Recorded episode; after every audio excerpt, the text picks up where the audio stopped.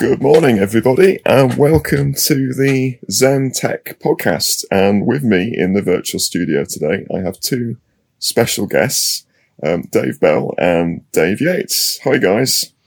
Hello. Good morning. So it might be good to have a couple of introductions. Would you like to tell us a little bit about yourselves and what you do at Zen? Yeah, so uh, my name's Dave Bell. Um, I've been working at Zen since around about 2007. Um, I work as a network designer for Zen's uh, core network, so anything related to the termination of customer connectivity or core connectivity, uh, I get involved in helping design and implement them solutions. Cool. And Dave, why? Dave Yates. Yeah, so um, I'm a solutions architect uh, within Zen, or a customer solutions architect, I guess. Um, so um, our role is to create solutions that meet customer requirements and customer needs. Um, so I've been at Zen probably not as long as you two guys. I've coming up to my eighth year in January next year.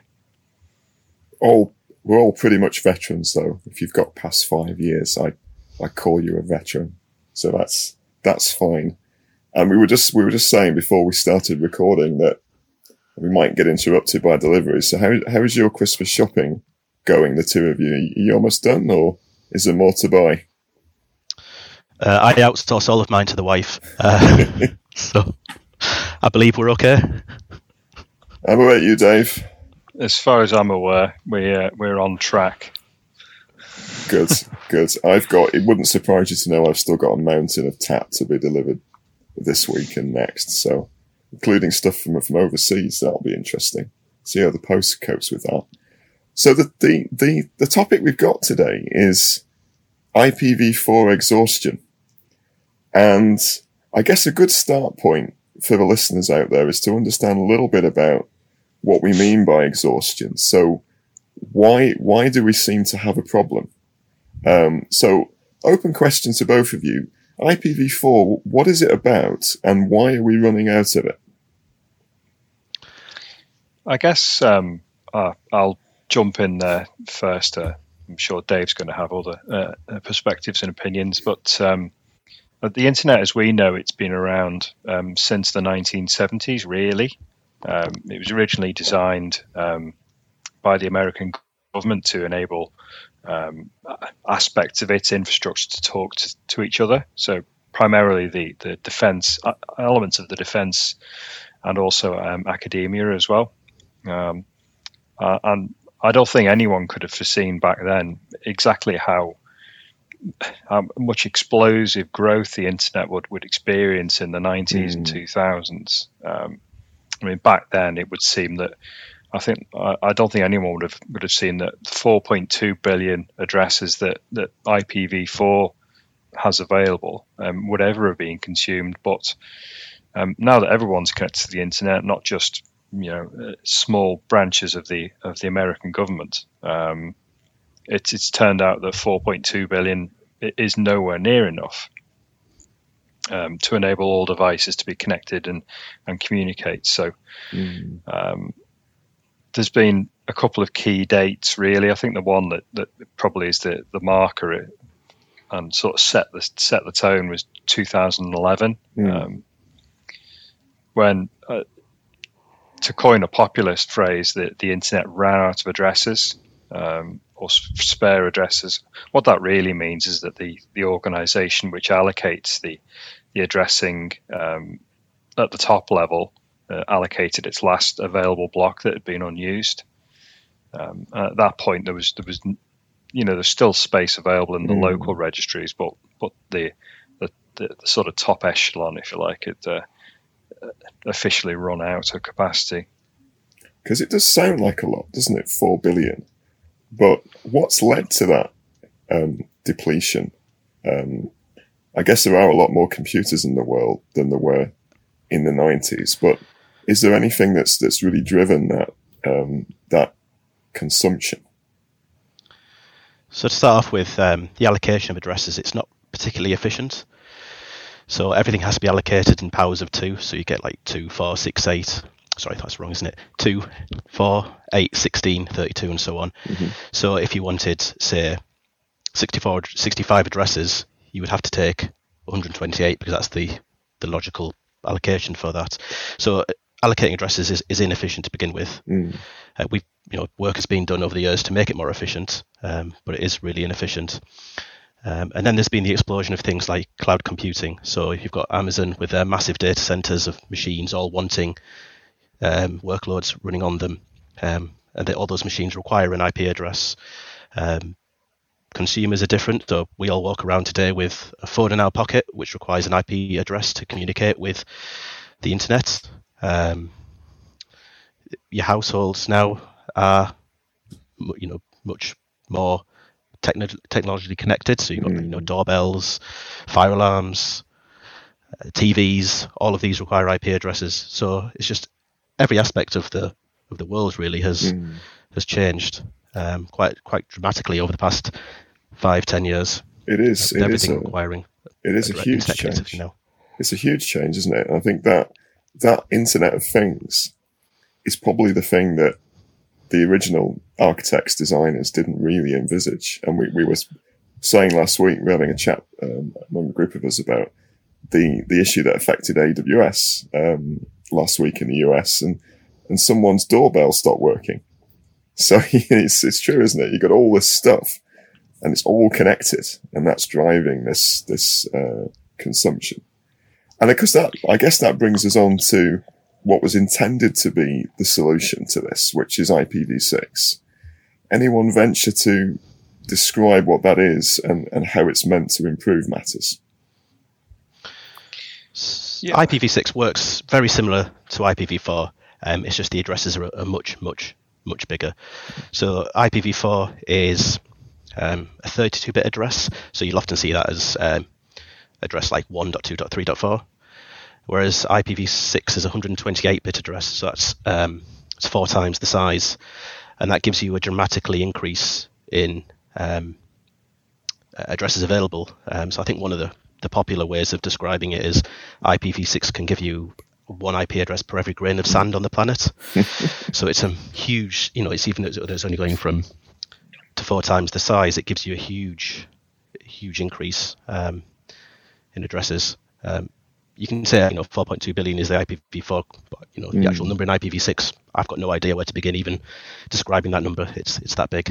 Yeah, it's some it's some massive, massive number, and it, it's it's probably interesting to our listeners as well that it's not a new technology. Um, when was it? When did it first get its specification? Well, I think the, the first RFC, um, so which which is sort of like an, a, a, the first steps towards a standard was was put together in the early '90s, wasn't it, Dave? Or certainly the early Uh, to mid '90s. Yeah, around about 90, 98, I think the first one Yeah. was released Okay. or standardized. So it does show you that ev you know it's been a long time. Really, there's been a, a an acknowledgement in the in cer- certain parts of the internet community anyway that Yeah. IPv4 wasn't going to you know scale very long, and yeah, the- I think that the, the the main thing which has driven it really is the fact that it is just the, the absolutely enormous explosion of of people connecting to the internet. Mm, Um, as we mentioned earlier, it was originally designed to only connect sort of defense and, and research computers together. Um, and in fact, when, when the when the internet was originally designed, it was it was designed so that actual individual computers would connect directly to the internet as well. Um, we had to do something in the 90s because even Mm. then it looked like we were going to run out of IP Right. addresses if if that trend was allowed to continue. So technologies such as NAT were, were brought in to prolong its lifespan, and they've done Mm. really well because you know here we are over 20 years later, and we've we're only really just about getting to the precipice. And I suppose the, the, the other question I've got linked to that is you've got this protocol IPv6 that comes out in the era of Britpop 20 years ago. Why is it why has it taken so long? Um, and we're still not fully embracing it. What what what are the issues that have that have that have kept it back, so to speak? So the initial issues were, um, you know, this standard gets written in 1998, but software uh, has to implement it. So uh, Windows XP only came out with IPv6 support in um, Service Pack 2, which is around about 9, uh, 2000 or so. And even that had to be enabled um, with a command. It, it, wasn't just enabled by default. You had to go in and type some commands on a command line. Um, all the routers on the network, they all had to be upgraded to support it. Um, all the software that uses um, network connectivity all had to be, you know, rewritten to include the IPv6 capabilities. So it wasn't just a case of switching it on. It was a case of we had to go and uplift everything. Mm. Um, we then got into a situa- situation where there's a chicken and egg scenario. So we know we need to enable IPv6 for our customers to be able to connect to the internet, but it's not really any use us enabling IPv6 for our customers if there isn't anything IPv6 capable to get to. Mm. So there's a bit of a problem there. Yeah. So you've got you've got a number of things that you need to get to in order to see that transition happen. You need um, applications, websites, internet resources to use it, as you say, Dave, to be accessible through it. And then you need the software and the operating systems and the applications to support it. So it doesn't sound, is it, is it compatible? Is it, is it backwardly compatible with IPv4 or is it, is it manifestly different? Do you have to make big changes to make it work? Yeah, it's fair to say they don't re- they don't talk together at all well. Um, there's a sort of been an uneasy coexistence really since V6 starts to be deployed. Um, and you, initially, in the early stages of V6 deployment, you there was lots of um, technologies defined to allow um, what was then islands, uh, isolated islands of, of IPv6 enabled nodes um, to communicate with the rest of the IPv4 internet. Um, only recently has it got to the point where you're starting to see that balance shift, and actually you, you, have an emphasis on isolated IPv4 nodes being able to communicate with the IPv6 internet. Um, but yeah, essentially, you need a translator in the middle to enable mm. to enable the two to talk together. Mm. And that kind of leads me on to a question about what's happening at Zen. So I know you two guys are involved in the technology advisory group, and it's been your area has been focused on this on this issue, and that move to IPv6. What what plans are you seeing going into place that are going to enable that for for Zen customers? What what are we considering? Um, as you say, they those translation devices, and and at what point do you think we won't need those translation devices anymore? Do you think there'll be a date in the future when IPv4 will just stop? Uh, so it's uh, the, the, the second question is much harder than the first, so we'll answer the easy one first. I think. Um, I think what what we're doing um, initially is uh, is probably the, the simplest thing to do, which is just to enable IPv6 by default um, for all our customers, um, starting with um, broadband, uh, sorry, new broadband, so ADSL, FTTC, FTTP. Um, customers, new customers will automatically get an IPv6 address. Mm. that'll be followed by um, retrospectively enabling it for all existing broadband customers as well. And then there'll be further packages of work to deal with customers who have got um, sort of more enterprise business focused um, services like Ethernet. Mm. Um, but um, we're we're also looking at, as you mentioned there, Stu, um, rolling out technologies to enable them to talk together. So these these um, translation technologies, if you like.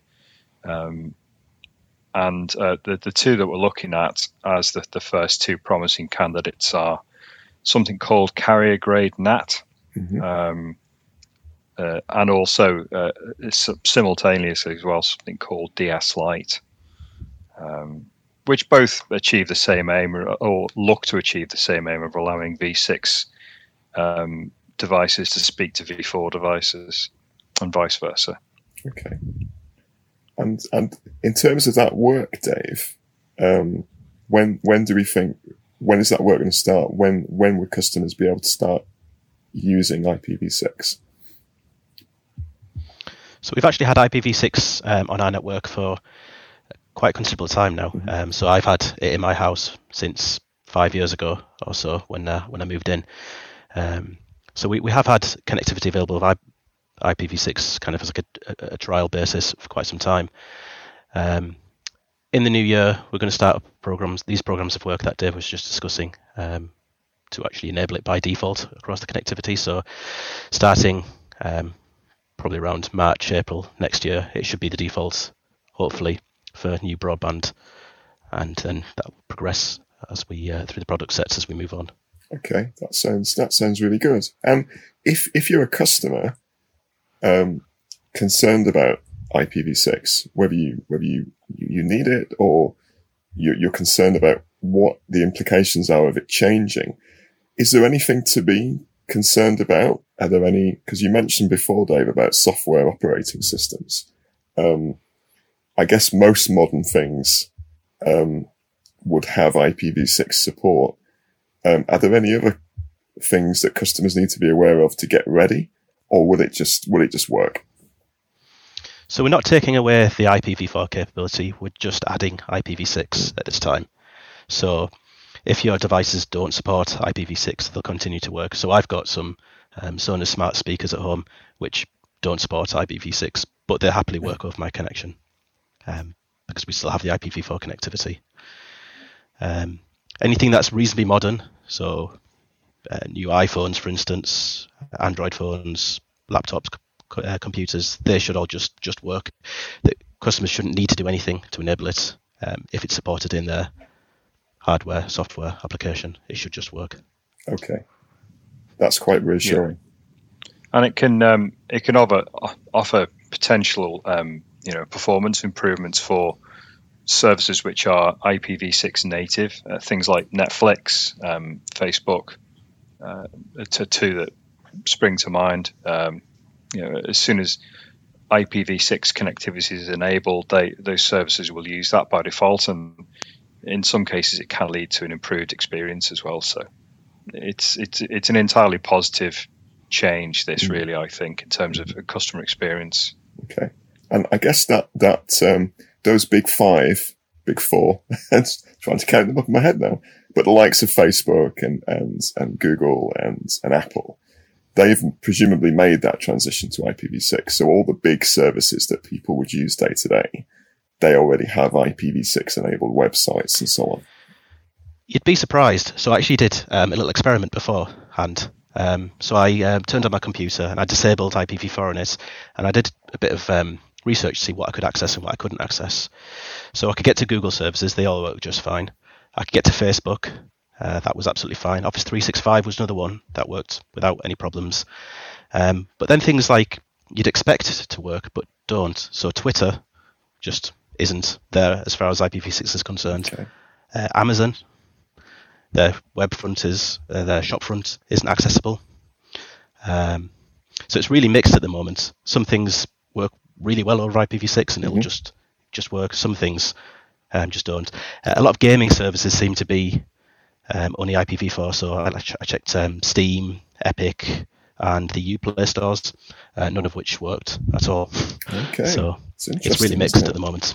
That's interesting, especially from the point of view of Amazon, because that, that then goes back to that question, Dave, that I know is a difficult one. Is is when when would IPv4 cease to be a thing? And I guess it's a difficult one to answer. I think I'll be retired by the time that happens. yeah, yeah, I, I don't see I don't see IPv4 um, going away anytime soon. To be quite honest, because uh, I mean, there's lots of we, we've mentioned some of the some of the technical reasons why IPv6 adoption was so slow. Um, you know, and that there are other factors as well. So the human factor, I think, is a big one. Mm. Um, you know, for for people like me who've been uh, and, and Dave, I'm sure, who've been looking at and dealing with IPv4 addresses for probably the best part of 20, 30 years. Um, an IPv6 address is an, is an alien and a, an alien thing, mm. at hmm. least to my eyes, anyway, and something that's it's quite hard to fit inside my head. Um, so you have that thing as well, and you have the the other associated factor is, is that IPv4 just works. Um, there's a cost to implementing IPv6, and if you're in the fortunate position where you have enough IPv4 address space to to function, then fundamentally, why would you mm. change? Um, so I suspect it will. To make IPv4 go away, it's going to require um, some sort of a, a decision that'll be made where this mm. thing is getting turned off mm. by some sort of you know sort of overarching structural body. Mm. Um, because left to its own devices, the commercial internet will just continue to use it until mm. we're all happily in our retirement homes. One of the things that's been touted is that the killer app comes along that can't support IPv4. Mm. So, like yeah. the new Netflix comes along and it has no IPv4 addressing, and so mm. it's IPv6 only. Um, but whether that happens or not, yeah, remains to be seen. That's a good point, Dave, isn't it? Because I think one of the things that IPv6 often gets linked to is 5G and IoT. So, I guess if we see a much greater um, introduction of devices, smart devices, um, universally. So at the moment, those ring doorbells and all those different things, those Nest thermostats, they're still in the homes of, largely speaking, early adopters. But once that becomes mainstream, then the sheer pressure in terms of the number of devices that you need to support might just push things over the edge. Because I know in other parts of the world, needs must in terms of using IPv6 right now to do things like mobile telephony, mobile data uh, in places like China. Um, so, yeah, well, it's an interesting one.